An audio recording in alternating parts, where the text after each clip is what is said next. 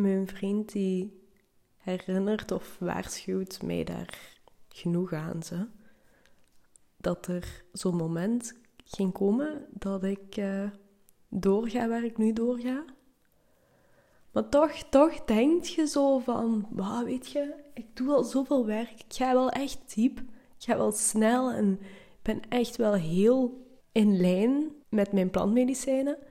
Bij mij zal dat wel meevallen. Kan het wel dragen. Ik kan zwaartes dragen en ik kan diep gaan. Ik heb wel vies genoeg dingen gezien. Maar nee, nee. Dat ik zo diep ging gaan, ik had dat niet verwacht. En ik heb er nu wel mee te delen. Het is totaal oké, want dat bewijst mij ook, dat weet ik, dat ik dit op mijn bord krijg omdat ik dit dragen kan. Dus dat ik gewoon fucking sterk ben. Maar het is wel moeilijk gewoon even. Hoe hard je je best ook doet. Werken aan jezelf is echt zo vermoeiend soms. En je doet zo hard je best. En je wilt echt alles zien en de dingen aanpakken die je hoort aan te pakken. Maar toch, toch is het zo makkelijk om blinde vlekken te hebben. En daar is totaal niks mis mee.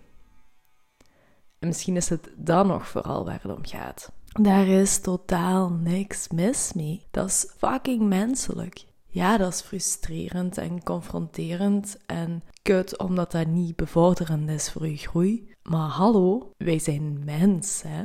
Dit is gewoon bijna niet te voorkomen. Oké, waar moet ik beginnen? Het is echt, ik ben zo dankbaar om gisteren, want ik raakte er eindelijk door.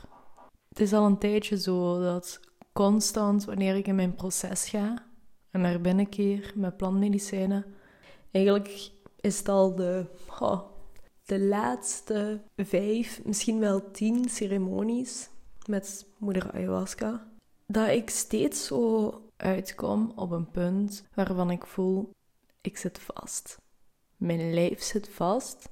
Er zit iets op slot en ik raak daar gewoon niet binnen. En ik wil er echt in geraken, want ik snap ook, ik voel ook, daar ligt echt nog mijn, dat deeltje medicijn van mezelf wat ik nog niet ken. En het is echt belangrijk voor mij en helpend voor mijn groei dat ik dat open krijg. Dat voel ik. Precies. Geen idee wat daar ligt. En iedere keer doe ik zo'n moeite om dat open te krijgen. En wat is dat? Wat is dat? Ik doe zo hard mijn best om dat open te wringen, langs alle kanten, om dat los te schudden. Maar ik raak er niet in. Ik voel ook dat dat echt niet prettig gaat zijn als ik dat open heb. Toch, toch moet ik dat open krijgen. En dat is ook waar ik iedere keer opnieuw mee heb liggen vechten. Zo hard duwen, trekken, sleuren, los schudden alles probeerde ik om dat los te krijgen, om dat open te krijgen. En niks, niks werkte. En terwijl ik dat nu zit te vertellen, betrap ik mezelf erop dat ik in de tegenwoordige tijd aan het spreken ben. Ik vertel over dat stukje dat ik dat gewoonweg niet open krijg, wat ik ook doe en bladibla. Maar uh, waar het hier op dit moment nu wel om gaat, is dat ik dat heb opengekregen. Of ja, dat ik er toch doorheen ben geraakt. En um, het is confronterend hoor. En dat maakt ook dat ik dit verhaal vertel zoals ik het net vertel. Ik krijg het niet open en ik doe alle moeite en bladibla. Yo, Berthe, stop. Je hebt het open gekregen. En nog. Nog vind ik het te confronterend om er naar te kijken. Dus um, ja, dat zou wel het proces van deze aflevering ook zijn. Dit gaan toegeven aan mezelf en ook echt gaan kijken en stoppen met ervan weg te lopen. Maar oké, ja, bon, dat is dus helemaal niet zo simpel. Maar ik ga dat wel proberen. Ik voel dat het belangrijk is dat ik nu het echt wel ga aanpakken hè? en ga stoppen met ja, tussen de lijntjes door mij te bewegen. Maar oké, nu wordt het misschien wat onduidelijk. Laten we even teruggaan naar waar ik gebleven was. Dus, voorafgaand aan deze reis heb ik dus heel veel moeite gedaan om, hè, waar ik van binnenuit kwam, dat stuk wat dicht zit, om dat open te krijgen, op welke manier dan ook. Op een gegeven moment had ik het gevoel ook dat ik gewoon mezelf niet meer kon dragen. Als ik zelf ayahuasca drink, uh, dan begeleid ik altijd mezelf. Waarom? Sowieso groepceremonies, dat voelt voor mij niet veilig genoeg. Het is voor mij heel belangrijk dat de ruimte, de set en de setting, de energie waar ik mij op dat moment in bevind, dat die veilig genoeg is voor mij. Dat ik daar wel vertrouwen in heb. Dat ik mij genoeg op mijn gemak voel om gewoon echt zo door het proces te gaan op de manier dat ik erdoor moet gaan met alles rondom mij wat er is. En als er mensen zijn die ik niet ken in een ceremonie, ja, dan is dat voor mij heel moeilijk. Met andere plantmedicijnen zoals cacao of microdosing lukt dat wel voor mij. Zelfs beter dan alleen. Maar zo, ja, ayahuasca, dat is voor mij echt, ja, het rauwste van mijn ziel. Dat is iets wat ik niet zomaar met iedereen kan delen. Dus ja, um, voor mij is dat begonnen. Mijn eerste grote reizen werd ik altijd door dezelfde persoon begeleid. De persoon die nu mijn partner is. En we zijn ene keer samen naar een groepceremonie geweest. Dat was ook mijn eerste keer ayahuasca. Maar ik was met hem. En ik had zo wat het gevoel dat hij die veilige bubbel wel voor mij creëerde binnen die andere, voor mij niet zo veilige bubbel. Hij was zeg maar op dat moment nog altijd een stukje mijn medicijnman. Ook al was er een andere medicijnman die ons begeleidde. Maar op een gegeven moment heeft hij mij ook eigenlijk een ruimte aangeboden waarin ik kon leren mezelf begeleiden. En ja, als je dat doet, je kunt echt wel een stukje dieper gaan, omdat je ook precies leert inzetten waarin je jezelf exact gaat ondersteunen. Sommige dingen als iemand anders u draagt, die biedt die aan, maar dat zijn dingetjes die je niet nodig hebt. Weet je wel, je hebt soms andere ondersteuningsjes nodig. En uw medicijnman of een medicijnvrouw, die, die probeert die aan te voelen zo goed mogelijk. Maar laten we eerlijk zijn, jijzelf, als jij weet hoe je beweegt in plantmedicijnen, kunt u nog altijd het beste dragen en ondersteunen. Want je weet exact wat je nodig hebt. En dat is ook gewoon veel rauwer als je dat jezelf kunt aanbieden. Maar bos wat, ik ben helemaal aan het afdwalen. En ehm, dat is nog niet zo toevallig, want dat komt bekend voor. Maar dat wordt zelfs duidelijk. Maar um, dus, alleszins. In die laatste ceremonies voelde ik dus altijd, ik raak niet meer dieper als waar ik nu zit. En ik kan mezelf precies ook niet meer dragen daarin. Dus toen ben ik zo'n beetje gaan voelen van oké, moet ik mij terug laten dragen door iemand anders? Wat heb ik nodig?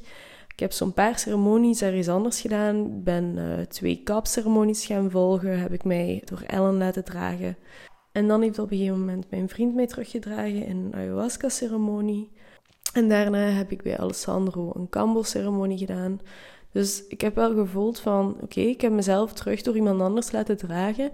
En dat heeft wel geholpen. Ik voelde wel dat ik er zo wat dichterbij kwam, maar ik kon niet goed zeggen, nog steeds niet bij wat dan precies. Maar goed, wat, um, zover zaten we. En nu, vorige week zondag, uh, voelde ik dat ik zelf nog eens wil reizen. En um, vroeg ik mijn vriend om mij te dragen. Maar daar heb ik eigenlijk heel weinig uitgehaald. Of ja, eigenlijk nu achteraf gekeken heel veel. Maar op dat moment was dat echt gewoon totaal een grap eigenlijk. Vanaf dat de ceremonie begon, was ik constant aan het treuzelen. Aan het uitstellen, aan het weglopen, aan het rond de pot aan draaien. Eigenlijk, ik was constant afleiding aan het zoeken. En ook moeder ayahuasca kwam bij mij aan. En zelfs toen bleef ik weglopen. Ik bleef steeds buiten mezelf, overal in alles afleiding zoeken. Ik bleef in gesprek willen gaan met mijn vriend. Ik wou naar buiten. Alles was interessant. Ik was naar geluiden aan het luisteren. Ik was over dingen na het denken. Gewoon in het dagdagelijkse leven die geen hol uitmaakte. En ik bleef daar gewoon in hangen. En ik werd zo gek van mezelf. Constant. Ik, was, ik bleef mezelf afleiden en het lukte gewoon niet om mijn aandacht daar naartoe te brengen in mijzelf, waar ik nu wel aankomen mocht. Het lukte niet. Ook de tweede keer dat ik dronk die dag, nee, ik raakte gewoon niet dieper. Dus ja, dat was zo wat teleurstellend voor mij. Ik heb daar dan ook over gehad met mijn vriend. Ik zei tegen hem hoe frustrerend dat ik dat vond. En dat ik niet meer wist wat ik moest doen en hoe ging dat open krijgen. En hij zei, ja maar Berthe, misschien is dit ook gewoon je proces. En ik had het daar moeilijk mee. Maar ik begreep wel wat je bedoelde. Ja, oké. Dit is mijn proces en ik heb er door te gaan. En ik weet al wel dat hij gelijk heeft, hè, maar dit is zo frustrerend. Ik voel gewoon dat ik op sommige vlakken in het dagdagelijkse leven mezelf niet juist kan sturen. En ook, ook zelfs voel ik dat ik tekort schiet bij mijn cliënten. En dat is echt niet fijn, want ik voel dat dat aan mijzelf ligt, aan mijn eigen proces, hoe ver dat ik daarin ga. En ik voel anderzijds ook dat ik gewoon heel hard moeite doe om verder te geraken, maar er niet kom. Er gewoon niet kom. En het is niet dat ik geen moeite doe. Ik ben zo in lijn dagdagelijks bezig met mijn eigen mentale gezondheid, met plantmedicijnen die me helpen. Ik heb ook mijn therapie. Ik lees boeken, noem maar op. Ik ben er echt wel mee bezig. Dus dan is dat heel frustrerend dat ik voel van ja, ik, ik zit nu echt op een punt dat ik voel dat het echt belangrijk is dat ik zelf dieper ga gaan, omdat ik anders gewoon echt letterlijk mijn cliënten niet verder dan een bepaald punt kan dragen. En wat ben ik dan aan het doen? Dat voelt niet oké. Dus ja, het wringt. Het wringt echt. En ik probeer mijn weg er wel in te zoeken. Ik probeer er mij bij neer te leggen. Uh, bos wat, het was nu ook zo. En ehm, er stond weer een nieuwe week voor de deur. En daarin had ik ook weer twee ayahuasca-ceremonies te begeleiden en nog een cacao-ceremonie. Dus uh, drukke week en ik moest door. Bon, goed.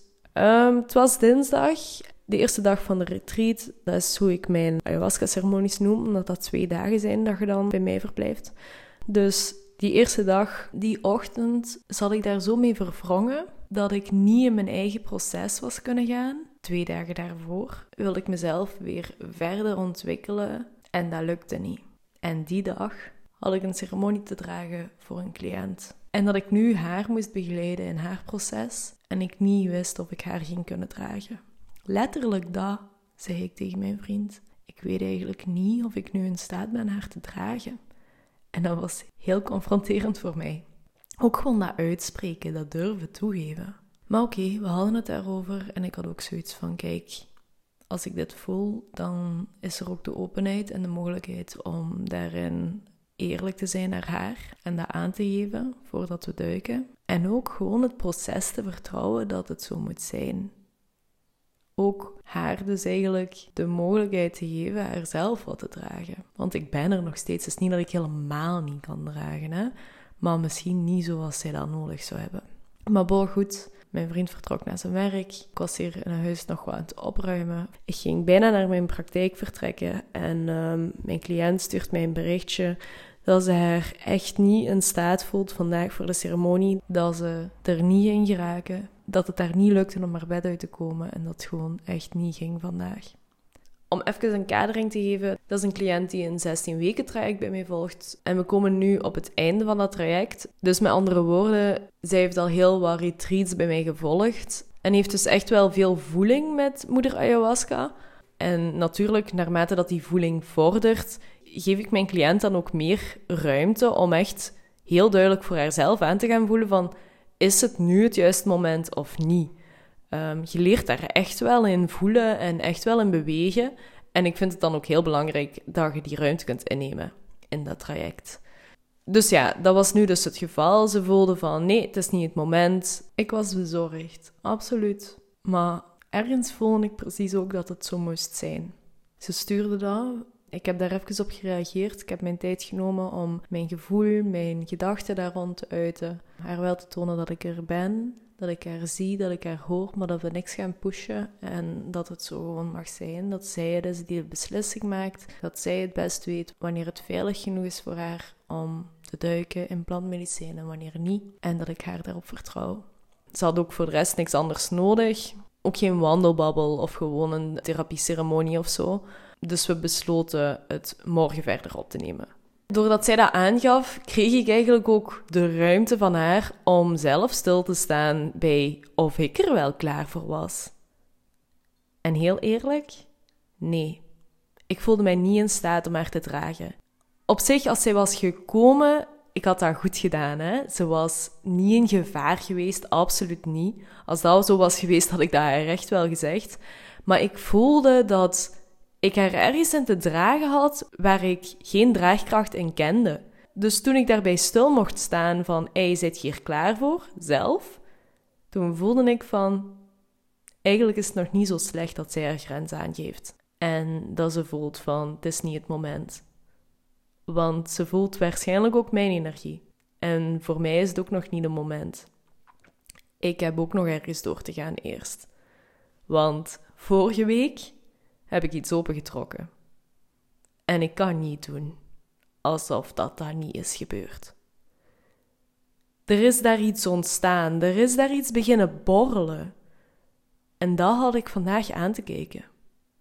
En blijkbaar besloot het universum mij daar een handje in te helpen en ervoor te zorgen dat ik dus deze dag, die eigenlijk gericht stond naar de retreat voor mijn cliënt, dus nu vrij had.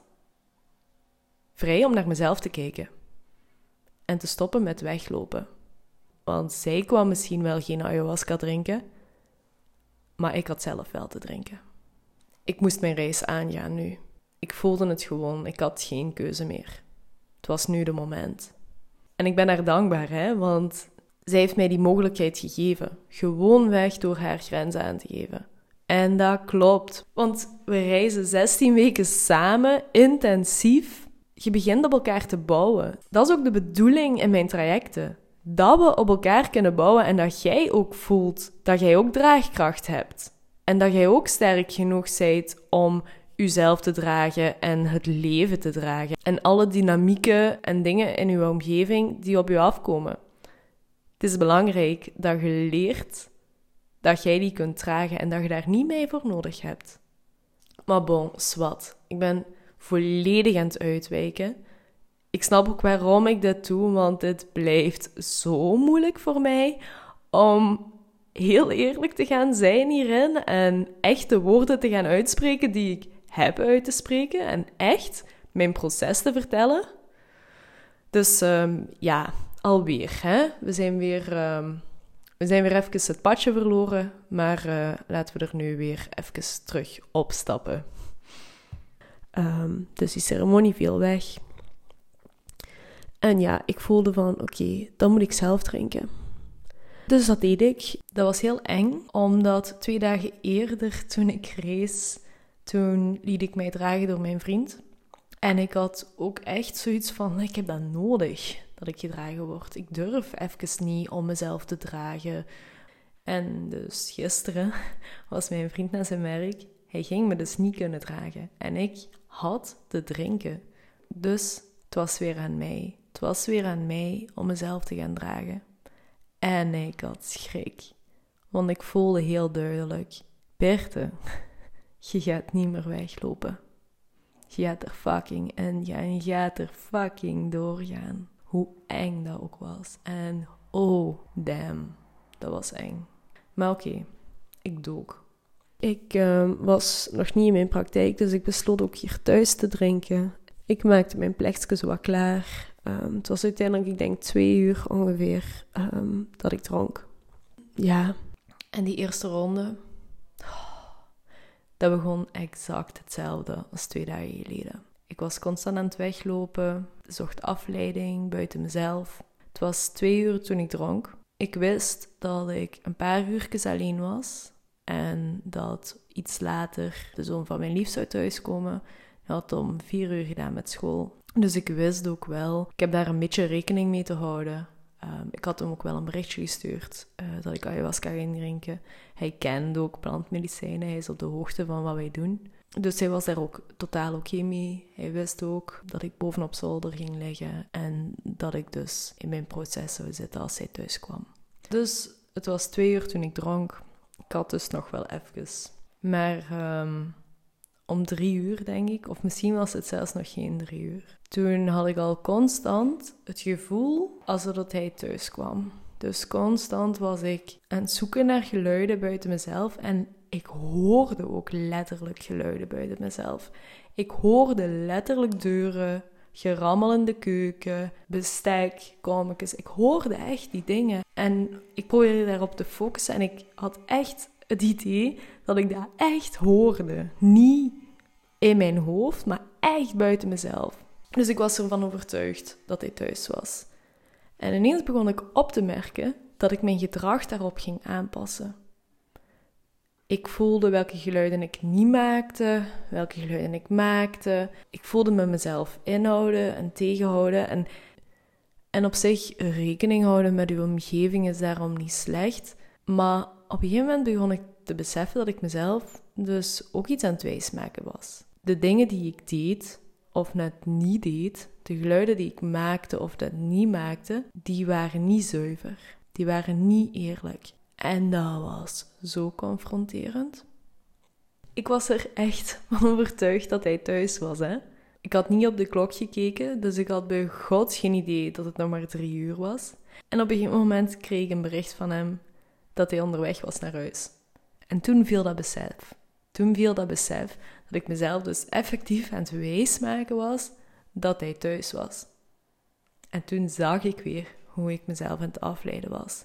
Want ik was constant bezig met hoe ik overkwam, wat hij zou horen, wat hij niet zou horen. En ik was dus niet eerlijk in mijn eigen proces aan het gaan. En ik betrapte mezelf daarop en ik hield het niet meer. Ik werd zo kwaad. Zo kwaad. En ik probeerde mezelf te corrigeren. Oké, okay, je gaat fucking stoppen met weglopen. Stoppen met afleiding zoeken. En je gaat erin nu. Je gaat fucking kijken wat er vast zit. En dat openwringen. Het maakt niet uit hoe. Maar je gaat dat vandaag open krijgen. Ik deed mijn best. Ik deed echt mijn best. Maar dat lukte gewoon niet. Iedere keer opnieuw vond ik weer iets anders om mezelf af te leiden. Ik werd gek. We zaten twee uur verder en toen dacht ik, ja kijk, we zitten hier nog steeds in hetzelfde straatje. Dit heeft geen nut meer. Ik ga niet meer wachten. Ik doe altijd twee rondes, dus dat betekent twee keer drinken. En die tweede ronde die start normaal altijd na drie à drie en een half uur. Maar nu, na twee uur, had ik zoiets van: ja, kijk, ik zit hier nog steeds op hetzelfde stuk te vechten. Ik voel gewoon dat het niet gaat lukken vanuit mezelf en vanuit waar ik nu sta om hierover te geraken. Waar ben ik nog op aan het wachten? Dus ik besloot: ik ga niet nog een uur of anderhalf uur wachten voordat ik een tweede keer drink. Ik ga nu drinken. Dus ja, goed. Ik begon aan de tweede ronde. Nu al een uur vroeger dan normaal. Dus dat betekent ook dat de ayahuasca die ik al had ingenomen, dat die nog steeds zeer aanwezig in mijn systeem zat. Dus ik wist ook wel dat dit een stevige reis zou worden. Maar ik wist ook dat het nodig was. Echt. En ik was voorbij de angst daarvoor. Dus ja, goed de ayahuasca van de tweede ronde begon te werken, ik die nog meer geconfronteerd werd met mijn eigen gedrag. En ik voelde gewoon dat hetzelfde aanbleef, maar dat ik gewoon nog harder in die afleiding en ontkenning en die dingen bleef gaan. Ik werd gek. Ik werd echt gek. En op een gegeven moment werd ik ook zo, zo, zo verdomme kwaad op mezelf. Ik hield het totaal niet meer. Ik begon te roepen, te tieren, mezelf de huid vol te schelden. What the fuck, Berthe? Waar de fuck zijt je van het weglopen? Open uw fucking ogen en kijk, verdomme. Wie denk je wel niet dat je zijt? Achterlijk mens, zijt je stom? What the fuck is er mis met u? Kunt je normaal doen? Zo bleef ik doorgaan.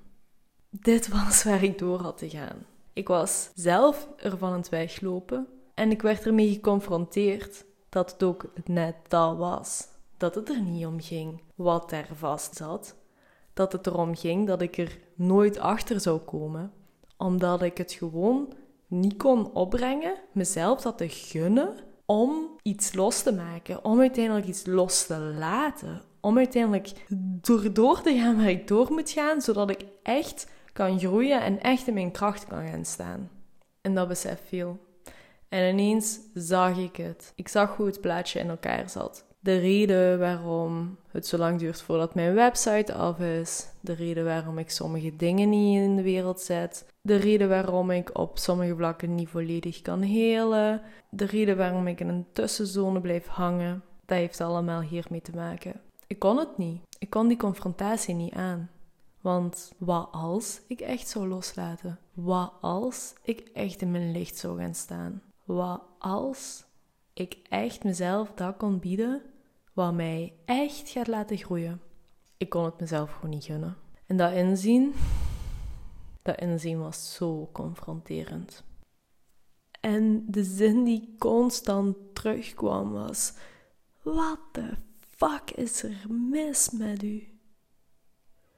En op een gegeven moment zag ik het plaatje breder. Wat is er mis met u? Die kwam even binnen. Die raakte mij echt diep. Ik voelde die, ik kende die. want ook iets wat de laatste weken steeds vaker naar boven komt, is dat ik heel mijn leven het idee heb gehad dat er iets mis was met mij. Letterlijk. Nu dat ik daarop terugblik, besef ik dat vanaf dat ik heel jong was, ik naar allemaal dokters ging. Ik was zo klein dat ik eigenlijk niet goed weet wat voor dokters dat, dat waren. Maar dat ging over zo oefeningsjes doen of zo spelletjes doen. Dingen natekenen, dingen onthouden, over een balk lopen. Allemaal dingen om te kijken of er motorisch iets mis was met mij, denk ik. Daarbovenop had ik ook dyslexie. Ik had ADD, dus ik moest ieder jaar voor een EEG gaan. Ik heb een tijdje gehad dat ik mijn kaken verkeerd op elkaar zette. Ik ben naar een logopedist geweest. En dan ja, toen ik in mijn puberteit terecht kwam, toen liep het mentaal al heel snel mis. En moest ik naar therapeuten, psychologen, psychiaters. En dat is nooit gestopt. Er is altijd iets mis met mij geweest.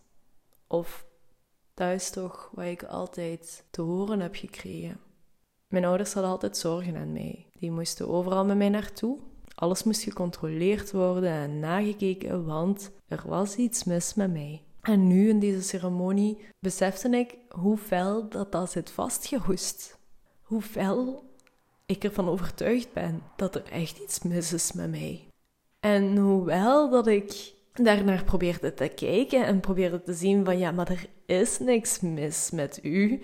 Dat is gewoon letterlijk wat u is wijsgemaakt of wat een ander u heeft opgelegd en waardoor jij onzeker werd en naar begon te handelen.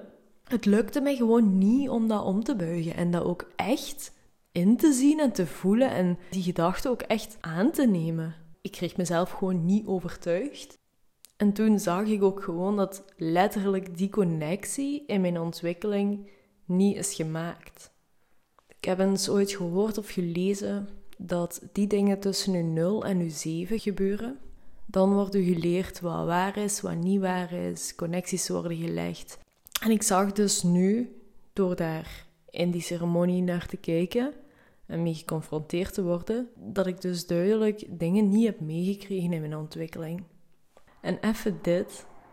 Alles wat ik zeg op dit moment is niet om slecht te praten over mijn ouders of om op hun te wijzen dat zij mij hebben kapot gemaakt of, of iets verkeerd hebben gedaan. Absoluut niet.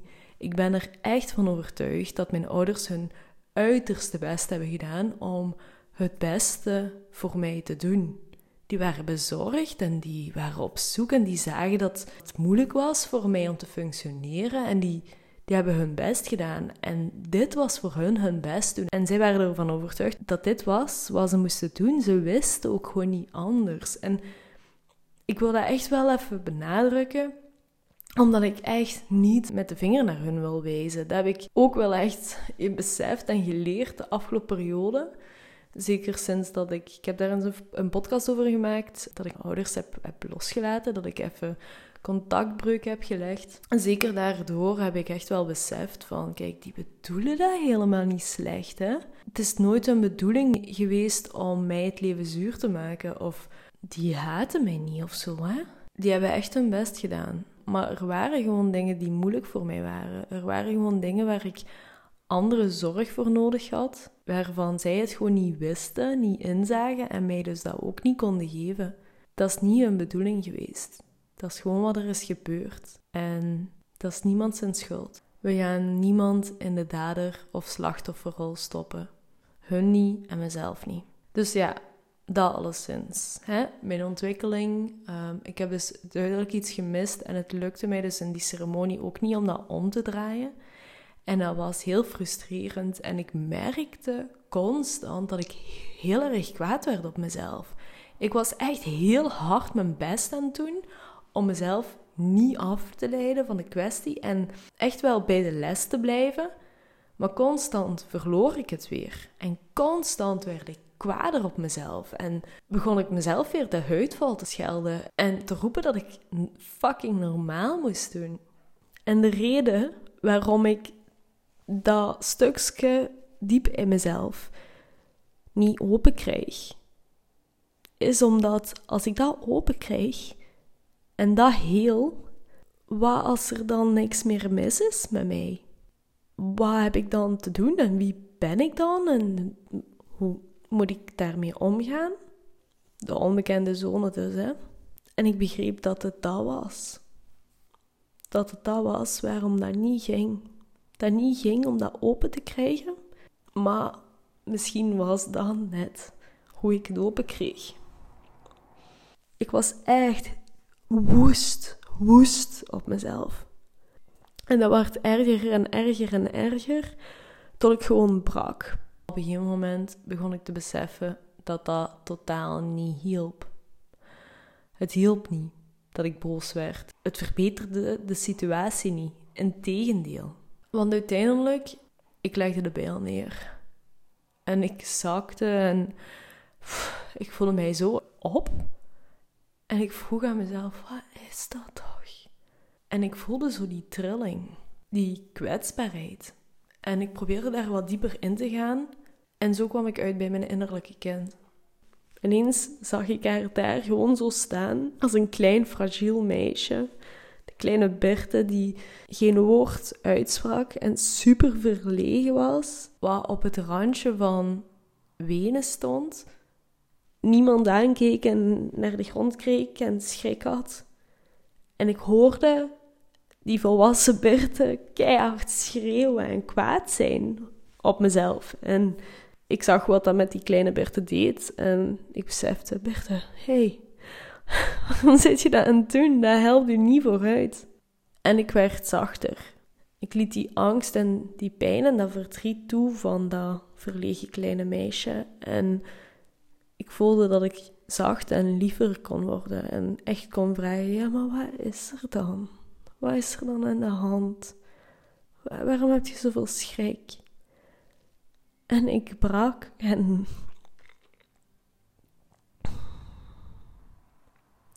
Er veranderde iets. Het hielp en ik werd zachter en ik ging wat meer open en het werd moeilijk. En op een gegeven moment werd ik weer kwaad op mezelf. Want ik verloor het weer en ik leidde mezelf weer af en ik werd weer kwaad en, en dat stapelde weer op en op en op. En ik zag die innerlijke Berthe weer en ik werd weer zachter en dat hielp en dat hielp en alweer boos. En steeds opnieuw gebeurde dat. En ik werd gek van mezelf. Waarom? Waarom bleef dit gebeuren? Dat is iets, ik, weet dat wel, hè? we hebben allemaal een innerlijke kind en het is belangrijk om daar rekening mee te houden en daarmee om te gaan en bladibla. Maar toch, ik had dat precies niet onder de knie. Zo, ik had precies niet echt connectie met mijn innerlijke kind en ik had geen idee wat dat juist was en hoe ik daar juist naartoe moest en hoe mijn innerlijke kind eruit zou zien. En toen op dat moment ineens zag ik haar. En ik brak. En die kwam binnen. Want dat is exact hoe ik was als kind. Ik was verlegen. Ik was altijd op mijn hoede, altijd gespannen. Ik zei nooit een woord.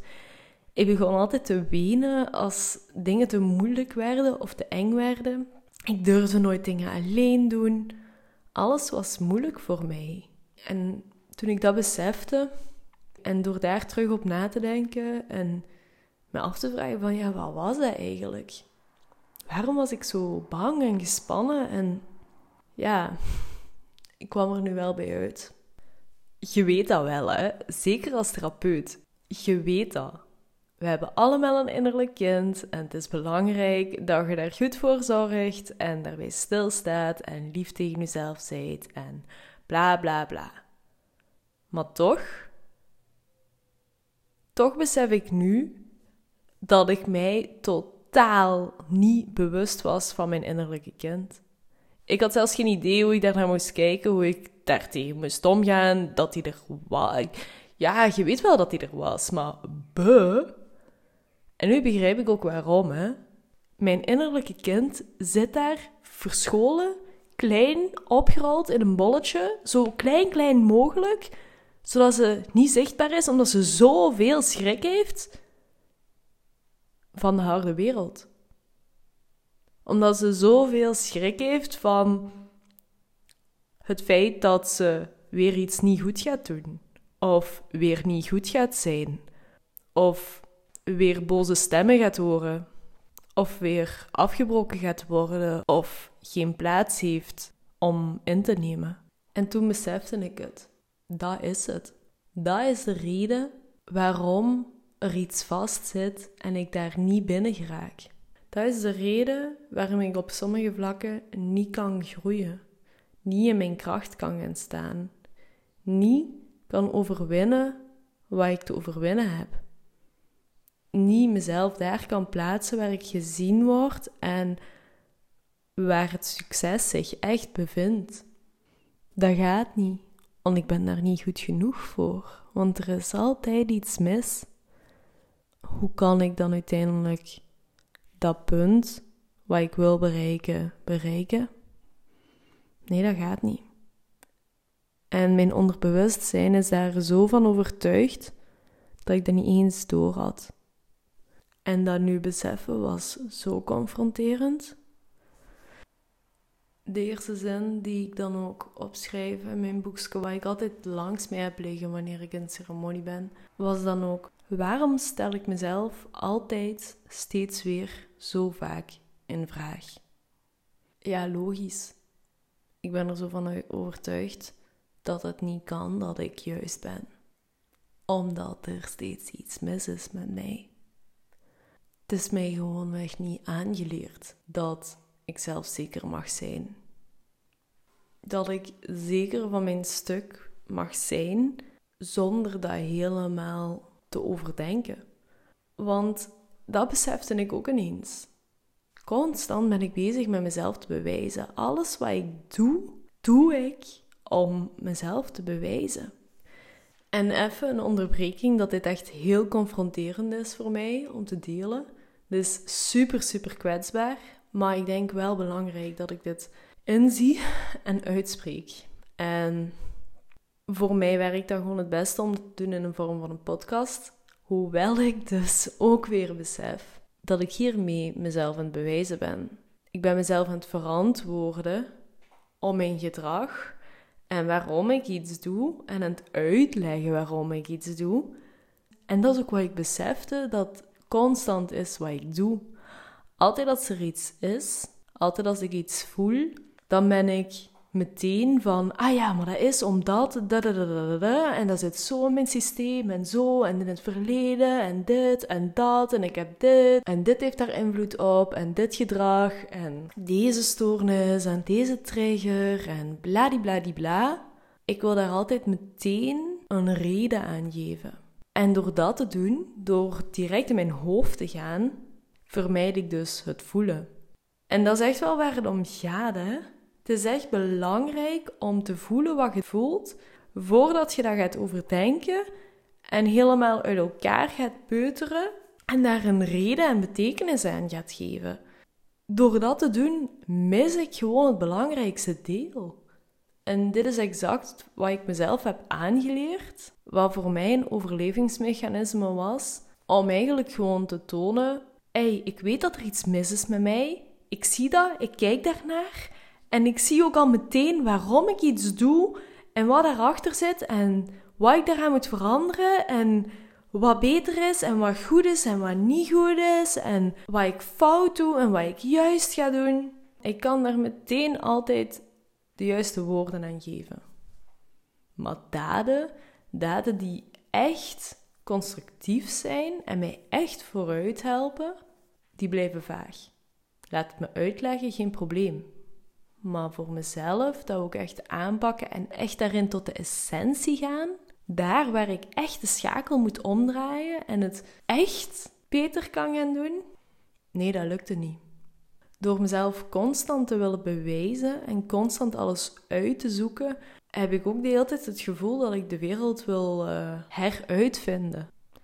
En in mijn ceremonie had dat ook de uiting van over alles was ik aan het nadenken, hoe iets in elkaar zat en waar dat vandaan kwam. En ja, dat is ook wat ik constant in het dagdagelijkse leven doe. Op een gegeven moment werd ik mij daar zo van gewaar dat dat in mijn job, dus als therapeut zijnde, ook niet echt constructief is. Hè? Je kunt het wel uitleggen en je kunt wel erover nadenken en je kunt het wel helemaal uitdenken, zodat je weet wat daarachter zit en wat de reden is en wat je er dan wel niet aan kunt veranderen en weet ik veel allemaal. Maar dat is het theoretische tot daaraan toe.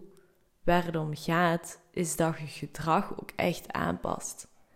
En hoe kan ik verwachten van mijn cliënten dat ze echt uit die comfortzone stappen en hun gedrag aanpassen tot in de essentie en niet alleen maar net buiten je comfortzone, daar waar het ongemakkelijk en onveilig is, maar niet tot daar waar je bijna nog kunt ademen omdat het zo eng is, maar wel echt volledig gaat groeien.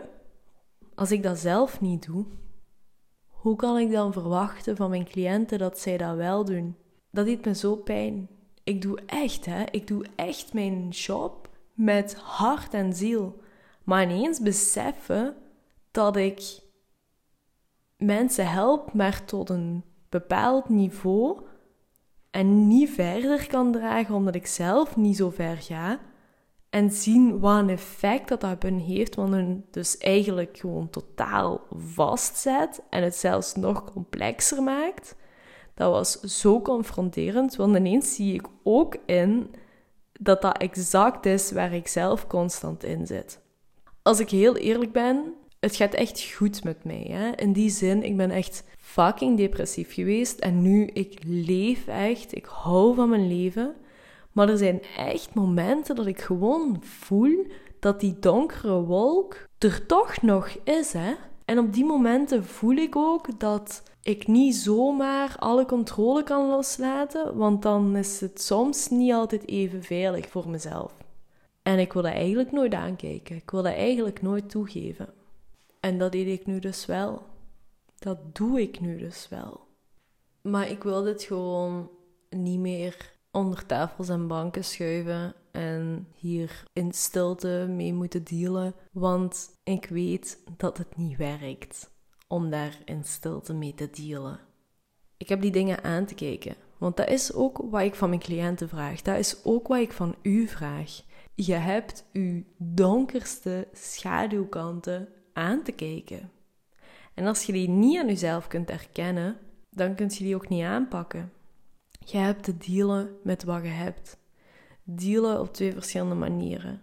Je hebt te leren omgaan met en je hebt te dealen als in de zin van te verkopen waarvan je weet dat het goede shit is. Je hebt te delen met de wereld om je heen waarvan je weet dat het goede shit is.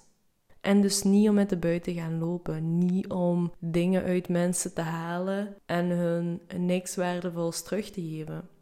Dus ja, ik probeer hier structuur in te brengen in deze podcast, maar ik voel dat het echt heel moeilijk is. Het is echt een soep en het is echt heel veel waar ik doorging.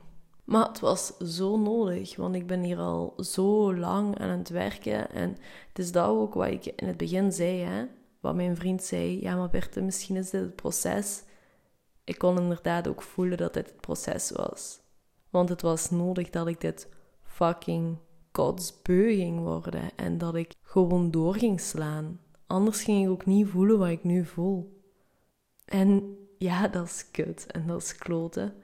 Maar uiteindelijk weet ik wel dat dit mij vooruit brengt. Dus ik denk dat dat stukje waar ik constant op vastloop, in mezelf en dus ook in de begeleiding van mijn cliënten, dat ik dat nu wel ontmaskerd heb. En dat betekent niet dat ik vanaf nu af aan alles juist ga doen en hier niet meer tegenop ga lopen. Dat betekent wel dat ik vanaf nu af aan dit weet en hier extra aandacht aan moet schenken. Zodat ik mezelf hier zo goed mogelijk van kan weerhouden en zo hard mogelijk in kan ondersteunen. Dus ik beloof mezelf ook dat ik hier de komende dagen dieper op ga ingaan. Dat ik hier veel vaker en meer ga bij stilstaan. En dat ik dit ga blijven onderzoeken. Want ik heb dit aan te kijken. Ik wil dit niet meer ontwijken. Want dat helpt mij niet vooruit en dat helpt u niet vooruit. En dan kan ik beter stoppen met wat ik doe. Maar dat is niet hoe het in elkaar zit. Ik moet nu niet naar mezelf kijken en denken: Berthe, waar zit je mee bezig? Wie denk je wel niet dat je zijt? Nee, ik moet eerlijk naar mezelf kunnen kijken, zien dat dit niet oké is, dit erkennen en mezelf beloven dat ik hier iets aan verander. En dat is wat ik nu doe. Dus beetje bij beetje ga ik dit verhaal met u delen en beetje bij beetje ga ik hierin groeien. Want ik weet dat als ik dat doe, ik mezelf echt vooruit ga helpen. En niet semi-semi, ergens op de rand tussen vallen en opstaan en toch wel sterk genoeg zijn en de wereld aan kunnen, maar toch niet helemaal. Ik ben meer waard als dat. En jij zijt ook meer waard als dat. En dat kan ik u niet laten voelen als ik mezelf niet de toestemming geef om dat te voelen. Dus ik heb hiermee bezig te zijn. Voor mezelf en voor u. Dus ja, ik beloof mezelf dat dit is waar ik me de komende tijd meer mee ga bezighouden. Ik beloof mezelf dat ik goed voor mezelf ga zorgen, zodat ik meer in mijn kracht kan gaan staan en zuiverdere wijsheid kan doorgeven. Dit was deel 1 van een lang verhaal van de diepe reis die mij te wachten staat, of waar ik alleszins nu aan begonnen ben. Merci voor het luisteren en tot de volgende keer.